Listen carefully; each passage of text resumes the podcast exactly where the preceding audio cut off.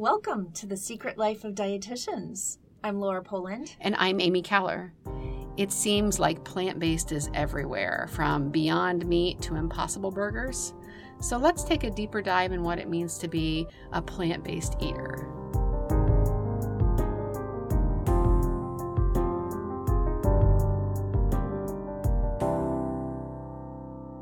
Okay, well, coming to you from our new little studio. We are lucky to have a sound studio in our local public library. Yeah. Big fan of public libraries. You should support yours. Yep.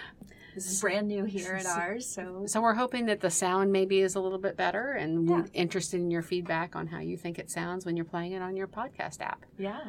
So let's talk about being plant-based. And I think maybe when people load up this podcast today, they might think we're going to talk about being vegetarian as vegetarians, but that's really not what we're going to talk about today. And that's what drives me crazy as a dietitian is a lot of people, there's really no definition to me in my mind of plant-based, but a lot of people go immediately to vegetarian and vegan, where I feel like my whole career has been encouraging a plant-based diet. Right. I think there's a misnomer about what plant-based means, that you think it is vegetarianism or veganism, and that's maybe one version of plant-based diet. Correct. But really, how dietitians want everyone to eat, or maybe we should be eating, is much more based in plants. And that really isn't how, like, that standard American diet, the SAD diet, as you see sometimes, isn't really based that way as much as we would like it to be. Right. So let's talk a little bit more about that. Yeah. So in terms of the SAD diet, it's a very high sugar, highly processed, and we talked about processed foods before. Mm-hmm. We're not talking about cut up spinach here. I'm talking about processed with a lot of sugar, salt, things like that. And there's not a lot of plants in our typical American diet. There's a lot more meat maybe than there needs to be. Correct. What is that statistic that I always read that, you know, we take in, I don't know, twice as much protein often as we need because we don't eat 3 ounces of meat at dinner. We eat 6 or 8. Yeah. Or you go to a steak restaurant and you get a 16-ounce T-bone. Right. That's your entire day's meat plus. I think when people sometimes plan meals, they're planning the meat. They don't plan the other food. Right. And so, to me, it gets back to, like I mentioned before, is the recommendation we have as a dietitian is to eat following My Plate. Right. Where half your plate is fruits and vegetables, a quarter is whole grains. That's 3/4 of your plate is plant-based. Right. And only a quarter of it is the meat. Right. Or protein. And I think that's, again, sometimes the My Plate, not amongst dietitians, but maybe amongst the general public, can be controversial. We're all in low-carb land, this seems at this point, where everybody thinks that you need to load up your plate, that, you know, the plate should be 3/4 protein or meat and only 1/4 fruits and vegetables. Right. And that really just isn't necessarily a healthy pattern to be in long-term. You know, it's certainly possible to do low-carb in a healthy way, but that also involves more plant-based versions of protein. It's not more butter and bacon. It is, you know, more nuts and those types of things, nut butter and things like that that tend to be less heavy on the meat but still have a lot of protein in them. Right. So I think there's a lot of not a consensus on what is plant-based. Right. But I think in general, we're all saying the same thing. When I hear we're encouraging plant-based, that's what I want to hear. I want to hear that we're eating more plants because that's what we've been recommending for years and years and years. So when you work with patients, and, you know, I've always heard, you know, you kind of can make protein as the anchor of the plate, is the place to start. Like you said, people plan the meat. But they don't think about other things. So when you're meal planning with patients, how do you get them to think about, yes, protein should be there, but it isn't the focus? Right. So I actually, for my clients, created meal plans and that have already been designed to be balanced. And, and with that in mind, where, yes, there's a protein and maybe... And some of my meal plans are vegetarian. Some of them aren't. They have a protein, and then they have the remainder of the meals that balances it out. So right. I talk about making sure if you are planning it yourself, in a way, a lot of what I deal with a lot of people is the whole family.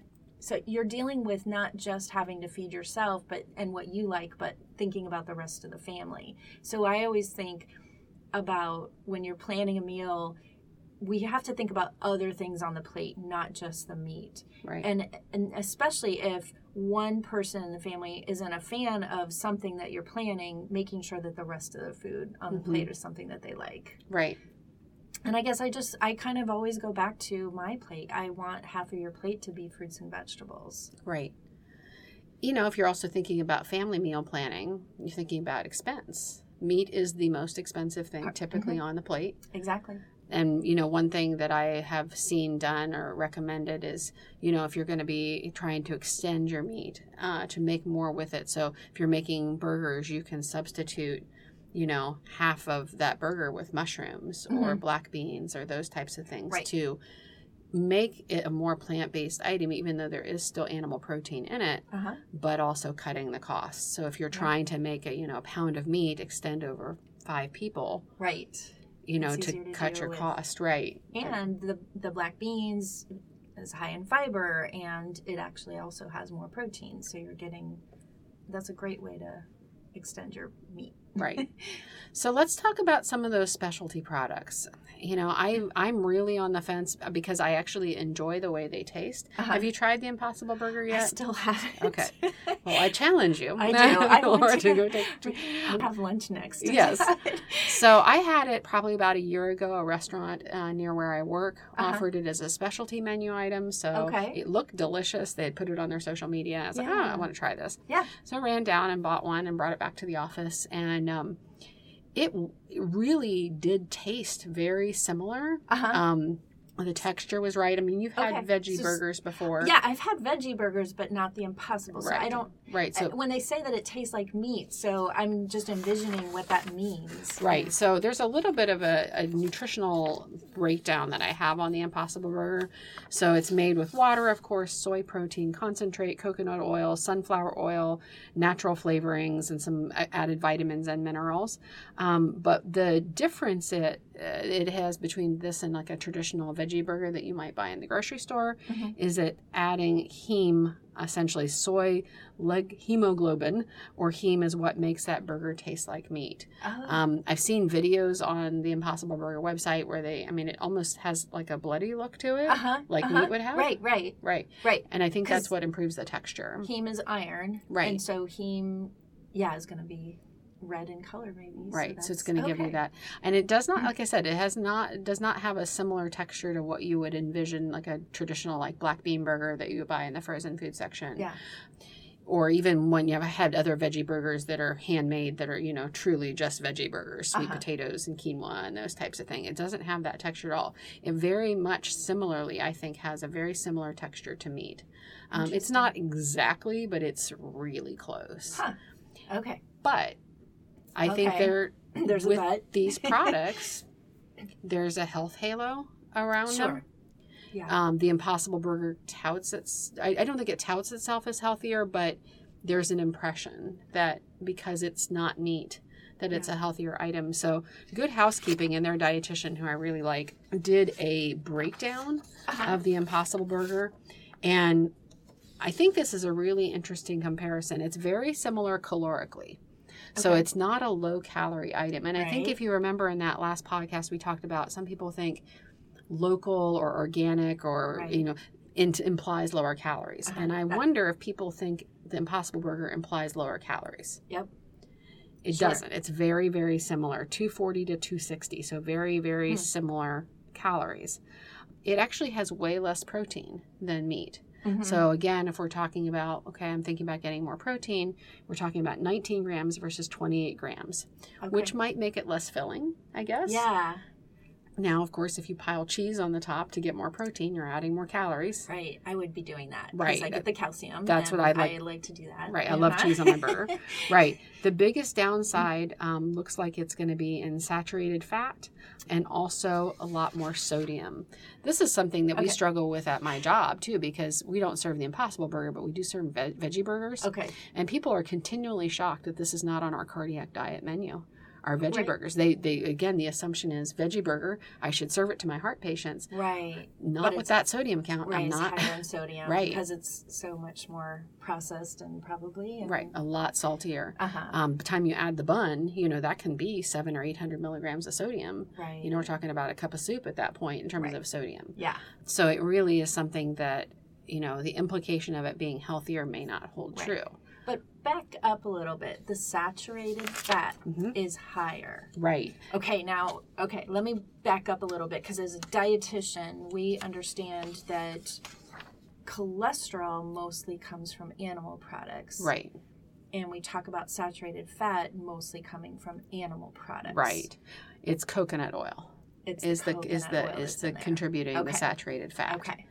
And so I really think, you know, and again, there's a lot of controversy about coconut oil, whether if it's less of an effect on bad cholesterol versus another particular type of animal fat.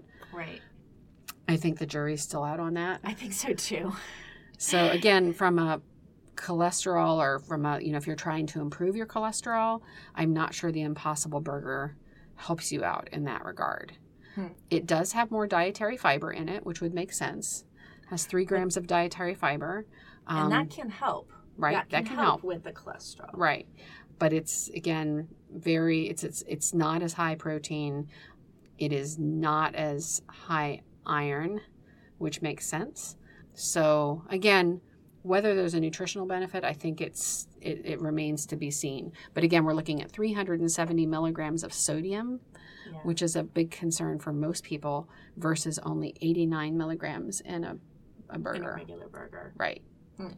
So again, by the time you add a bun that may have 200 to 300 milligrams of sodium, we're talking about 700 milligrams of sodium. That's before you've added cheese and pickles, which is what I would do, and condiments. Right. Again, it does add up. Right. Yeah. Okay. When we were talking about doing this, I wanted to think about how often do you eat vegetarian, Amy? Well, I mean, I think I went through a phase where I thought I might become one. And then I unfortunately met my husband, who is meat is the thing. Yeah. So it was a little bit more difficult. But I really think in many ways that I kind of fit into that flexitarian category where I prefer to have meatless meals whenever possible. Okay. You know, if I'm making enchiladas, if I can leave out the chicken, go for it. You know, if I can do cheese and beans, that's what my preference would be. Yeah. You know, nut butters instead of, you know, bacon and things like that. It's just kind of, again, it's more of a taste preference to me than maybe anything else. Yeah. And again, where I can make those substitutions, I like to. Uh-huh. But I'm never going to be in the vegan category just because I like eggs and cheese too much probably to be able to handle that. Yeah. What about you? I agree with that. I occasionally will, I work in vegetarian meals every week into my plan. I've never been more than maybe 30% vegetarian maybe. Right. But I'm what I consider... So I am like we've heard the term flexitarian, right? So I'm flexible. I'll eat. A lot of people eat a vegetarian diet, but then they eat fish, so they're pescatarian. Right. So I try to eat a variety of foods in terms of the protein at my meal. I find just because of my family and their preferences, although we're talking about maybe doing less and less meat and getting there, but you know, I think that sometimes it's easier for me to plan to have the meat as part of my meal. And what I mean by that is I think it's harder for me to get enough protein in vegetarian meals sometimes to feel satisfied. Right. And so for me personally, and I also donate blood a lot, and I try to replace my iron, and I find that it's easier to do when I have meat on my plate. Right. Now, that being said, I do keep the meat as 2 to 3 ounce portions at a meal. I don't right. do overboard on it either. Right. So if I'm going to have meat, I don't plan for 6 ounce pieces of chicken and things like that. Right. Sometimes one chicken breast lasts us a meal and a half. Like I'll get both right. of my husband and I fed and lunch for me the next day. Right. So if you're looking to become more plant-based, maybe that's an approach that you can take. Figure out, where would I not miss the meat? Yeah. Mm-hmm. If it's a case where I could add black beans to my tortilla and eggs and salsa and make that into a breakfast burrito yeah. instead of always adding bacon or sausage or ham, mm-hmm. maybe that's a reasonable solution for you. Mm-hmm. It's lower calorie in that situation, especially with black beans, higher fiber, maybe right. as satisfying. Yeah. Or if you had a situation where you always make a lunch meat sandwich for lunch, making peanut butter mm-hmm. jelly yeah. is considered plant-based. I know that sounds wild, but right. that's it a is. Plant-based meal. Uh-huh. So it doesn't have to be super fancy getting out your vegetarian cookbook and making eggplant lasagna. Right. We're not talking yeah. about that. Yeah. But maybe looking where you could maybe not miss it. And I do think that there, the market shall provide. I mean, I do think that even though like pasta, of course, is plant-based as well, there have been a lot of new products like the zoodles and uh-huh. the butternut squash noodles mm-hmm. that allow people to even eat more vegetables. Right. But again, with caution, I was looking at a label of like a cauliflower pizza crust. Not all that different in terms of carbs, calories. Yeah. Again, just because it's made from cauliflower right. doesn't make it a healthy choice. Yeah. Cauliflower yeah. is one of those things that seems like it's just taken over. Mm-hmm. But, I looked at cauliflowered rice that has sodium that's, if it's a flavored rice, that's yeah. just out off the charts. Right. And that's not a good choice just because right. it's made from cauliflower. Right. However, I have seen cauliflower in the produce section, and it's just ground up cauliflower that right. you can use. And right. if you're making your own right. pizza that's crust, different. You might yeah. be able to control that a lot better and experiment a lot more with it. Right. And I do like to experiment and try new things, and I get bored, so right. I do like to do that, and I'm always looking for new ways. And I found some great vegetarian recipes that mm-hmm. I love. Right. So, and again, if you go out to eat, looking for different ways to eat, there's a restaurant here in Columbus area that does a wonderful vegetable plate. And after it's my preference. They have large portions of mm-hmm. meat and meatloaf and those types of things, but they have this really fabulous vegetable plate. Uh-huh. It's got roasted vegetables on it, which is pretty much my favorite way to fix vegetables. Pretty much my favorite way to make vegetables. It's got hummus. It's got some pita. Uh-huh. Again, a very satisfying amount of protein, amount of food mm-hmm. without having, an 8 ounce portion of meatloaf, which is yeah. a really large portion right. for most people. So, and I think when people are planning vegetarian meals, some mistakes I see made is going all with that cauliflower rice right. and roast vegetables and maybe some sort of bean with that. The bean is the protein and a little bit of carb, but there's right. not a lot of carb. So it depends what you're used to eating too. And right. If you do transition more, you want to try to keep that meal still balanced in terms of what you're used to eating. Right.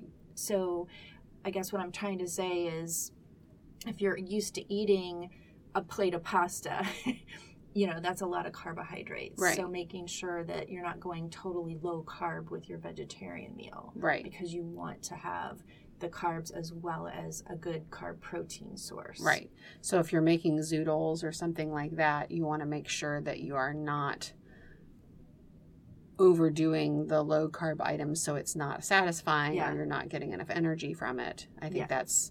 that's a good thing, mm-hmm. So again, like that's what I would tell patients who want to become more plant-based eaters is to look at situations, think about, okay, where could I substitute? Right.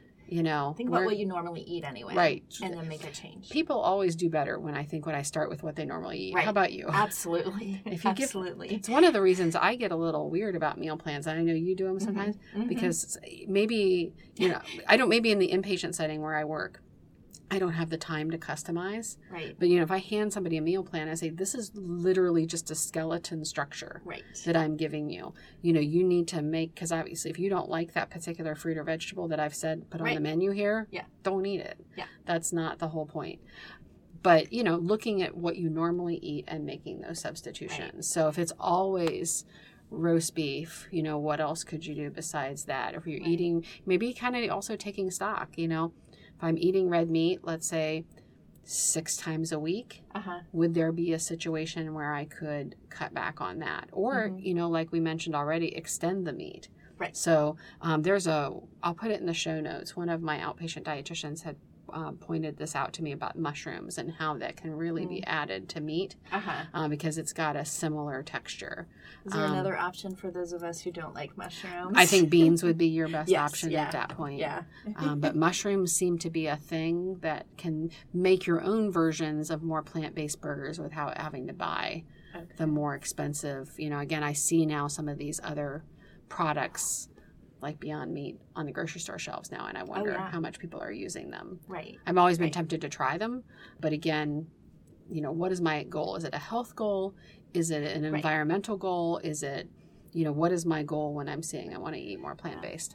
Yeah, and even my clients that come to me and want, you know, they have a health goal in mind that we're working towards. To your point, I mentioned earlier that I do have meal plans that I've created, but mostly what I do is I do what you said. I give them, this is a skeleton, so I give them, this is how many servings a day of grains, you know what I mean? And so this is what you're ultimately trying to do by the end of the day.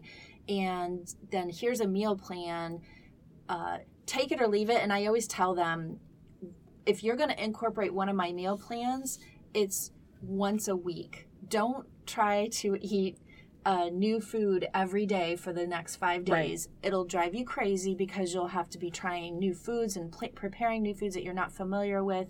It takes more time and that type of thing. You want to make small changes if you want to move towards a plant-based diet. Right. So let's talk a little bit about the environmental idea behind going more plant-based, because I think that's what's driving a lot of people to do it now, which is great. Right. As dietitians, we've wanted people to do it for 20 years. We need people to care about the planet. And we do need to have people care about the planet. So. Right. I was lucky enough to hear Sharon Palmer speak. She's the plant-powered RD. I follow She's her. Like celebrity dietitian. Yes, she is. She's amazing. And she was, I got to hear her speak at a conference about a year ago called the Whole Grains Conference. Mm-hmm. Of course, that's a very plant-based type of conference, talking about whole grains. People forget that it's more than just fruits and vegetables, but whole grains fall into that plant-based category. Yes. And whole grains can be a great source of protein. For example, quinoa is a great source of protein. Yes. It's also, it has iron in it. Mm-hmm. So there are other ways to get your protein, again, besides eating beans, nut butters, and eggs, is to consider those whole grains that are high in protein. Yeah. But she made the point that, you know, we're on kind of an increasingly hot and crowded planet. Yep. And, you know, by 2050, it's estimated that we could have about 9.7 billion people on the planet. Yeah. Billion with a B. Billion with a B. And we have to figure out some way to feed everybody. The more land we use for agriculture, the less effective we are probably going to be at feeding everybody. Right. So, for example, you know, if you have to grow the food to feed the animals. Yes, I like that point. You know, so that food's not going into our mouth. We have to feed it to the animals, who then we eat. Right. So that's that sort of extra step. Her point was that sort of Western style diet, or the standard American diet, I guess if you want to say that, could increase our greenhouse gas emissions pretty significantly. More uses of fertilizer with, again, kind of creating more methane. Mm-hmm. Again, more tractors required to run equipment. And I think, you know, you could say, well, if we're growing more fruits and vegetables, or eating more of those types of things, aren't we doing the same thing? But at least the food that we're growing at that point, we're eating. We're not feeding to an animal that then, of course, we have to kill so we can then go ahead and eat that. Right. So her suggestion was looking at that flexitarian plan, where you're eating more meatless meals, eating meat only occasionally, not necessarily every day, could cut greenhouse gas emissions by half, which would be huge for our planet. So that's good news for those of us who don't necessarily want to go full vegetarian or vegan, you're saying. Right. Even just getting to that My Plate version of your plate, right, where the portion of protein is 2 to 3 ounces, or right, and it could be a plant-based or an animal-based protein. Right, right. She brought up the point, and of course this was at the whole grains conference, so we were talking about all the benefits of whole grains, but she was talking about whole grains in particular having kind of the lowest carbon footprint, you know, because grains can grow in all sorts of climates with less water and you know, maybe not as great of a soil. You know, sorghum, for example, that she brought up has kind of adapted to some pretty poor climates. Teff can thrive through a drought and even also waterlogged soil. Again, quinoa, again, is one of those things that can grow a lot of places. Yeah. So, you know, I think this is something that you can look at whole grains, you can look at fruits and vegetables and say, okay, what impact am I having on the environment? Might be a positive change to make. Yeah. Again, I don't think it's necessary to become a full vegetarian. Right. In any way, shape, or form. But I think if you can make that change to, you know, what am I normally eating? What can I make that substitution so I can become more plant-based? Yeah. I think is the goal. We all want to save the planet. Right. Yeah.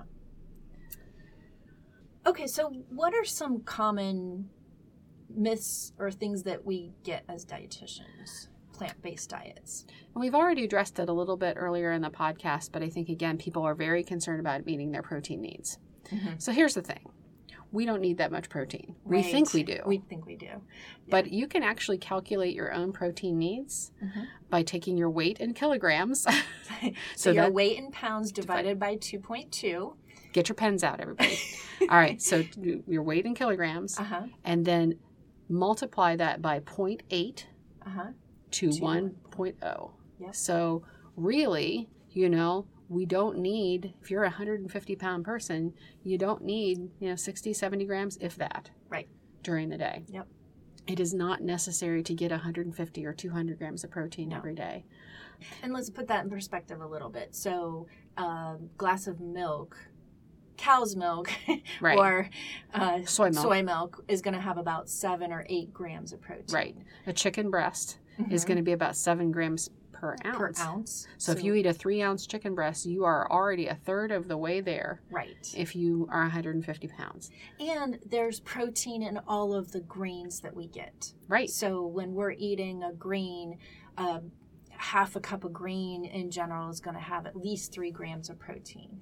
So what do you feel about like high biological value proteins? I know that's something people think about as they want to make sure that they're eating, you know, a complete protein or, you know, those types of things. So what are your feelings on that? Yeah, I mean, when I went to school, we talked about complementary proteins to make sure that you're getting all of the amino acids that you need. That's what's in proteins that our body utilizes. So these days, we realize it's not that important. If you're eating a variety of foods, you're going to get the amino acid profile that you need. Right. So things like nuts, seeds, beans, tofu, tempeh, soybeans are all good choices for getting protein without necessarily with meat. What about supplements? I mean, if somebody's going more plant-based, are they running the risk of any vitamin or mineral deficiencies? So it depends how they're doing. If we're talking vegan and vegetarians, they're both being concerned with B12, right? In particular, vegans. And then iron can be low, but it can. There's also ways to make sure you might need to supplement with iron. Right. If you are, of course, eating a high iron food already, let's say you do have red meat once a week or once every 2 weeks, you know, enhance that absorption by eating a food high in vitamin C along with it. Yes. That makes it happier for your body to absorb that iron. So, you know, if you're thinking my you know, feeling is if you know have like a hamburger or having some tomatoes with that hamburger or having a glass of vegetable juice or, you know, making sure that if you are eating a steak that you're having a fruit salad along with it that's got strawberries and oranges and things like that in. I like squeezing a little lemon on my steak too to just bump it up a little bit more. Even. Right. Maximize that absorption of that iron if you're concerned about that. Yeah. Vitamin D. I wonder how you feel about that.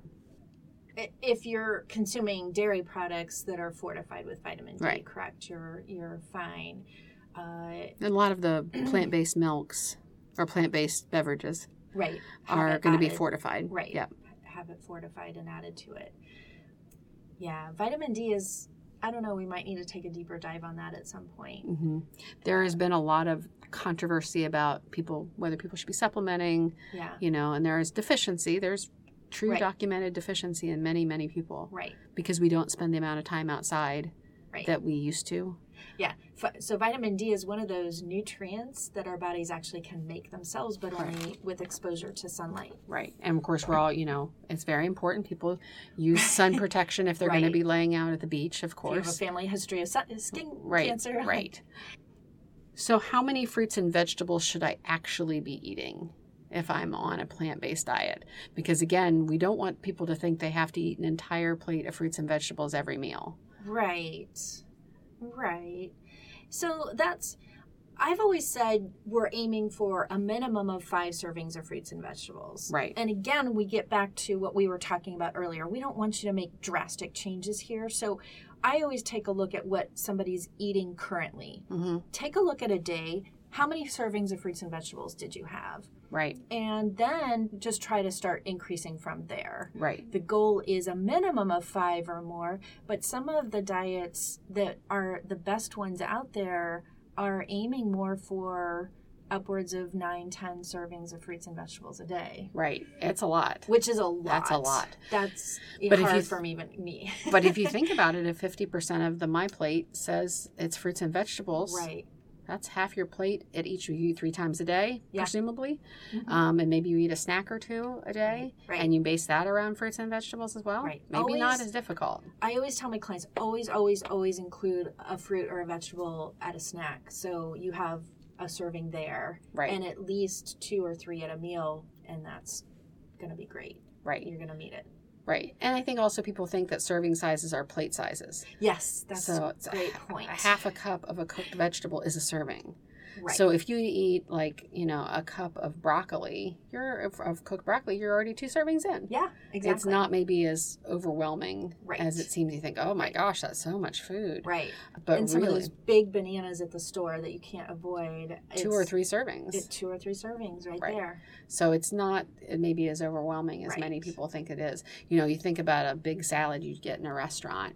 You know, that's 3 or 4 servings of lettuce. Right. It's a cup of lettuce, you know, a handful, I guess is what we say, of lettuce is a serving. Right. Yeah, it so really does go much faster. It does. And I think it does. Absolutely. So many people think, okay, oh, well, that was 1 serving. I had a salad. Right. Right. Yeah. No, that is 3 servings, maybe more if it's got a lot of vegetables piled on upon it. So a lot of people are very happy to hear that from me.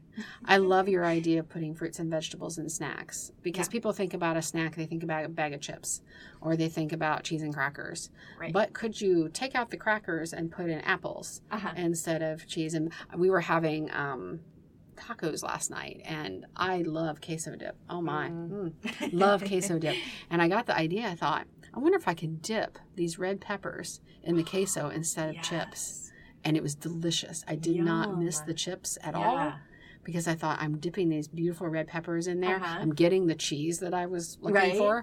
Maybe, again, not the healthiest snack in the whole wide world. Yeah. But, again, a good way to work in a vegetable. Absolutely. Yes. Yeah. I love without that. Necessarily thinking about it, you know, not necessarily. So taking what I'm normally eating, I'm normally going to eat chips and dipping red pepper in that queso and having that sort of same experience of the crunch along with that, the queso dip that I was looking for. Yes. Do I have to go both feet in to get benefits if I'm going to be more plant-based? What are your thoughts on that? I do not. I think if we could make a gradual change towards this, it's better. Right. I think studies tell us, too, we're more apt to keep it as a lifestyle if we are doing it gradually. Right. So maybe looking online for recipes. I think maybe, again, becoming a more plant-based eater, if you enjoy cooking, might make you a more adventurous cook. Yeah. Because we think about always, you know, again, cooking a burger or cooking a chicken breast. But maybe if I'm doing something where I'm doing a bean-based casserole or something like that. Yeah. Makes me a better cook if I have some new recipes to try. Yeah. So I don't think it's necessary to become a vegan. In fact, there are issues with vegans, nutritional issues that need to be addressed. And I would say if you are considering a vegan diet, that you need to talk to a dietitian. Right. Because a carefully planned vegan diet can be very healthy. Correct. a flying by the seat of your pants vegan diet, not so much. Right, yeah. Can be very unhealthy. Right.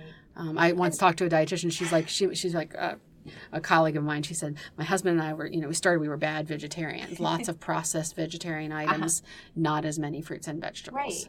You can so do that. So vegetarian doesn't necessarily mean... Right. You can eat pasta all day long and be a vegetarian. Right, right. And that doesn't mean it's a healthy, balanced diet in any way, shape, or form. Yeah. Is it going to be too carb heavy? I know everybody's freaking out about carbs still. Yeah. Is it going to be too carb heavy? So I think you can address that because it doesn't have to be. Right. It doesn't have to be, for sure, but... I don't think you have to worry about it being carb heavy either to the same extent, unless you're a diabetic. Right. I think, again, I also encourage people to be mindful of themselves and listen to their hunger cues and their satiety levels. And if you're doing that, you won't be overeating, I believe. Right. Well, and if you are dealing with type 2 diabetes, maybe take the emphasis off the fruit. You can still have a serving of fruit because you still should eat carbohydrates even if you're a type 2 diabetic. Exactly. But maybe take the emphasis off the fruit and put it more on the low carb vegetables. Right. Maybe take the emphasis off pasta and put it on, cauliflower based products or a small serving of pasta and a large salad. Those types of things, instead of always having pasta, meatball, bread, everything, you can make it a healthier way to go. Right. It's certainly possible to be plant-based or more plant-based. It actually fits really well into a diabetic diet as long as you're thinking about remembering that those foods are not free-for-alls. Right. Because you still need to count your carbs. So that's a great point, too, about the kind of what we call low-calorie vegetable or non-starchy vegetables. Those are where you can get more food on your plate and not be contributing higher to your carbohydrate content of the meal. So those are everything except corn, potatoes. That's where they get vilified, but at the same time, it's okay to have potatoes if that's your carb source at the meal. Right. But then with it, could you also have a cup of broccoli? Right. And then you're going to control the carbs a lot better. Right. Mm-hmm. It's absolutely not necessary to, give up those things. But thinking about, again, where can I have more low-carb vegetables? But like you said, if you're going to have potatoes and that's going to be your carb serving, instead of having corn along with it or peas along with it, maybe you say, okay, I'm going to have, like you said, broccoli or cooked carrots. And maybe, then I have room still for a small dinner roll or something like that in my carb count. Diabetes is I always kind of think of it sort of budgeting. What's your carb budget? You spend it however you want to, in my opinion. Yeah. If you want to spend it on things that are not as healthy, you're not going to get as much food. Right. So. And even if you're not diabetic, but you're concerned about the carbs, I would have a conversation with a dietitian and just ask them what you should be looking for and how to control it better. Right. If you're going to go towards more vegetarian. And then what about fats in the plant-based eating? We can think about fat primarily coming from things like dairy and meat. Are we going to get enough fats or healthy fats if we're eating more plant-based? I think, we tend to not have a problem getting the fats. Truth. So if I look at recipes that I enjoy as vegetarian meals, they tend to have cheese, which is going to have the fat, which is not necessarily the healthy fat. But if, like you mentioned before, roast vegetables, if you're using olive oil or something like that, which really brings out the flavor of your roast vegetables, by the way, love olive oil. That's a great way to get some more fat. And I don't think we have to be worried about it. When you're also going vegetarian, you're going to be doing some protein sources like nuts and things like that naturally have healthy fats in them as well. Right. So... we generally don't need to worry about getting enough fat. I think it's balancing, though, and getting some fat every time you eat because you do want to, it helps with you feeling fuller. Right. Well, and it can help with, absorption of different vitamins, too. Sure. For example, spinach that's cooked in a little bit of oil, kind of sauteed, has more of bioavailable nutrients in it than maybe necessarily raw spinach. Right. So sometimes the act of heating your vegetable can bring, and especially with a little bit of fat, can help bring out those fat-soluble vitamins that we're looking for. Right. Yeah, fat soluble vitamins are vitamin A, D, E, and K. Right. Yeah, and taking advantage of that. You have to have some fat present at the meal. Yeah. To make it work. So, yeah. Well, I think we've unpacked plant-based eating a little bit more for you today. If you have any questions about plant-based eating or any other topic suggestions, we welcome you to write us at dish@secretliferd.com. You can join us on Twitter at @tdietitians, or you can follow us on Instagram at The Secret Life Dietitians. We look forward to seeing you next time wherever you get your podcasts.